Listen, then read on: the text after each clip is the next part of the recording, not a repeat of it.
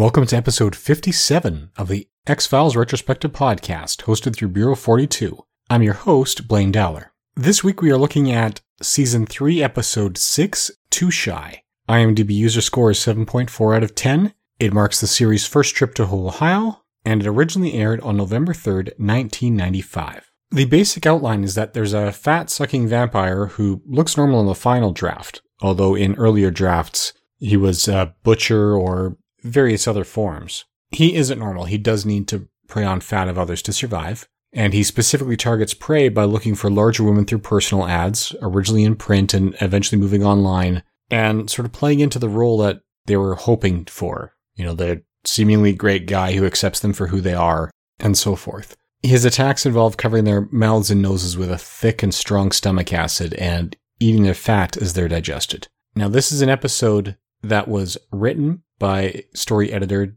Jeffrey Vlaming. This is his first of two episodes scripted for The X Files. It's also one of the final episodes directed by David Nutter. And David Nutter's directorial touch comes through quite strongly in a few cases, including in the original attack. When he leans in to kiss his victim, she starts squirming. We know something's wrong. He pulls back, and Nutter chooses to pull back on the face of the attacker with just a little bit of goop trailing off his lip before showing you the victim. And I think that choice has a lot more impact than just pulling back and showing the victim with things over her mouth. There's a lot of Nutter's distinctive touches in here, and it'll be sad to see him go in just a few short weeks. He only has two episodes left, and it's the upcoming two parter, but we'll get to that later. So, with this serial killer targeting large women, Mulder and Scully slowly narrow in on him using traditional police methods, such as following the leads through the victims, running credit card purchases, finding out who else he's spoken to, having officers canvass people in the area who fit a description of someone who could have access to the obscure poetry that he's quoting in his letters. And in the course of the investigation, there are other victims and some officers die. And some of these victims are not his normal modus operandi because the FBI are closing in, which forces him to change his methods and go desperate when his warnings cause one of his intended victims to stand him up. So the monster is played by Timothy Carhart, who's probably best known for playing Harlan and Thelma and Louise, playing Lieutenant Commander Christopher Hobson in Star Trek The Next Generation, playing Bill Rayburn in 24, and Bill Steiner in The Hunt for Red October. But for me, he'll always be the violinist that Dana Barrett was on her way to dinner with in Ghostbusters, when Pete Venkman interrupted the date at the fountain outside and told Dana that she's the best one in her row, told this violinist that, you know, he's glad you're feeling better, sir. Still looking very pale, though that's who I see every time I see Timothy Carhart, even though he does a very good job in this. Now, his final intended victim is played by Catherine Paolone, which I may be mispronouncing. It's P A O L O N E. She's best known for The Ring, Ready to Rumble, Hanging Up, and more. Now, while this is a well constructed Monster of the Week episode, one of the things I do like is that they took the time to address casual sexism in the workplace, which 20 years later is still a problem, even though it shouldn't have been a problem for several decades up to this point, if not centuries. We get a little hint of it initially when Scully interacts with Detective Alan Cross, who's played by James Handy, known for Jumanji, Breakable, Rocketeer, Arachnophobia, and a bunch of others. Now, Detective Cross is an old fashioned detective, so when Scully comes in for the autopsy, he says, Oh, well, the doctor didn't tell me that you'd be observing the autopsy, and Scully says, No, I'll be performing it. And then Dr. Cross says, well, you know, it's not sexism. He's just old fashioned and he doesn't think that women should be on this case. You know, the fact that he's targeting women, it's got to bias your judgment, doesn't it? And Scully's character handles it very well, pointing out that, yeah, she is a medically trained doctor. She is fully capable and completely qualified to conduct this autopsy. When he keeps going, she shuts him down by completely disregarding it and saying, where do you want the autopsy report sent? So she just changes the subject in a way that says, I'm doing this. Just tell me where you want the results. Unfortunately, some of that is undermined a little bit by Hollywood casting to a degree. As I said, our monster specifically targets large women. And the large women that they've got here, they're not particularly large. I mean, they are above average in size. There's no question about that. But they could still walk into your regular store and do their clothes shopping, right? They're, they're large, but they're not huge. So, you know, the Hollywood casting of what constitutes a very large woman tends to show through in that. And actually, the attention to sexism is enough of an issue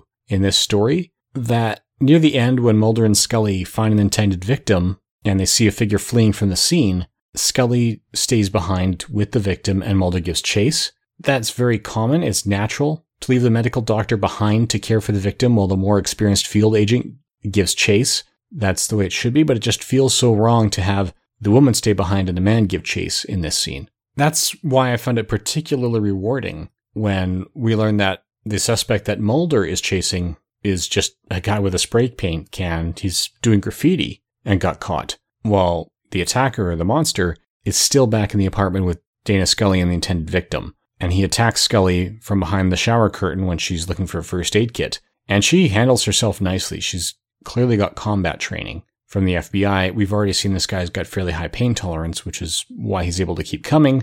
And Scully's saved not by a returning Mulder, but by this man's intended victim, who happens to be armed and gets off a non fatal gunshot wound to the chest. Just to point out some other members of the cast, the final victim's friend, Joanne, is played by Kerry Sandomirsky, who was previously in Roland back in season one as Roland's love interest. Aloka McLean is the blind daughter of the monster's landlady. This is her third of six total credits. The only other one that's recognizable, at least to those of us who grew up in Canada, would be Are You Afraid of the Dark? And she was in one episode of that. The landlady herself was played by Glynis Davies in her third X Files appearance following Tooms and Irresistible. She's also been in Disturbing Behavior, Outer Limits, Smallville, John Doe, but is possibly best known as Marianne Wallace in Stargate Universe. Another repeat X Files alum is William MacDonald, who plays Agent Kazanjian in his third of five appearances as five different characters. Previously appeared in Fallen Angel and The Host, and we'll see him coming up again in seasons four and six. Overall, this is an enjoyable one off episode, but it's got little or no contribution to the larger story. Written by story editor Jeffrey Vlaming, it does say something, and it's getting that message across about the sexism in the workplace, so that is a very nice touch that I honestly didn't pick up on the first time, partly because I wasn't in the workforce yet, or just barely was by about a month when this first aired. So overall, it is an enjoyable one-off episode that's got little or no contribution to the ongoing continuity although it is very nice to see them focusing and addressing the sexism issues. When story editor Jeffrey Vlaming is the writer, he's able to bring some of that in. And that's something that Chris Carter wanted. He didn't just want to scare you, he wanted to say something while he was scaring you. And this is a good example of that. So in any event, join us again in two weeks and every two weeks thereafter. If you haven't heard the results of the vote, the X-Files retrospective podcast will continue while the Silver Screen Superheroes podcast will have a guest host. So I'll still be on this month's wrapping up the current X Men film coverage. Then we've got a rerun from a different feed of our podcast as we go through the first Teenage Mutant Ninja Turtles film before Alexander Case takes over the next few episodes of Silver Screen Superheroes while I keep the X Files show running on schedule. So please feel free to rate this and any other show you listen to on iTunes, on Stitcher, whatever podcatcher you use. It really does help the shows get noticed. Share the links with friends of yours who you feel may enjoy it. And finally, thank you for listening. Intro and outro music is Outside Poolside by Laswell, created under the Creative Commons license. All other content copyright 2015, Bureau 42. Please feel free to send any comments or feedback to Bureau42podcasts at gmail.com or leave us a review on iTunes or Stitcher. Thank you for listening.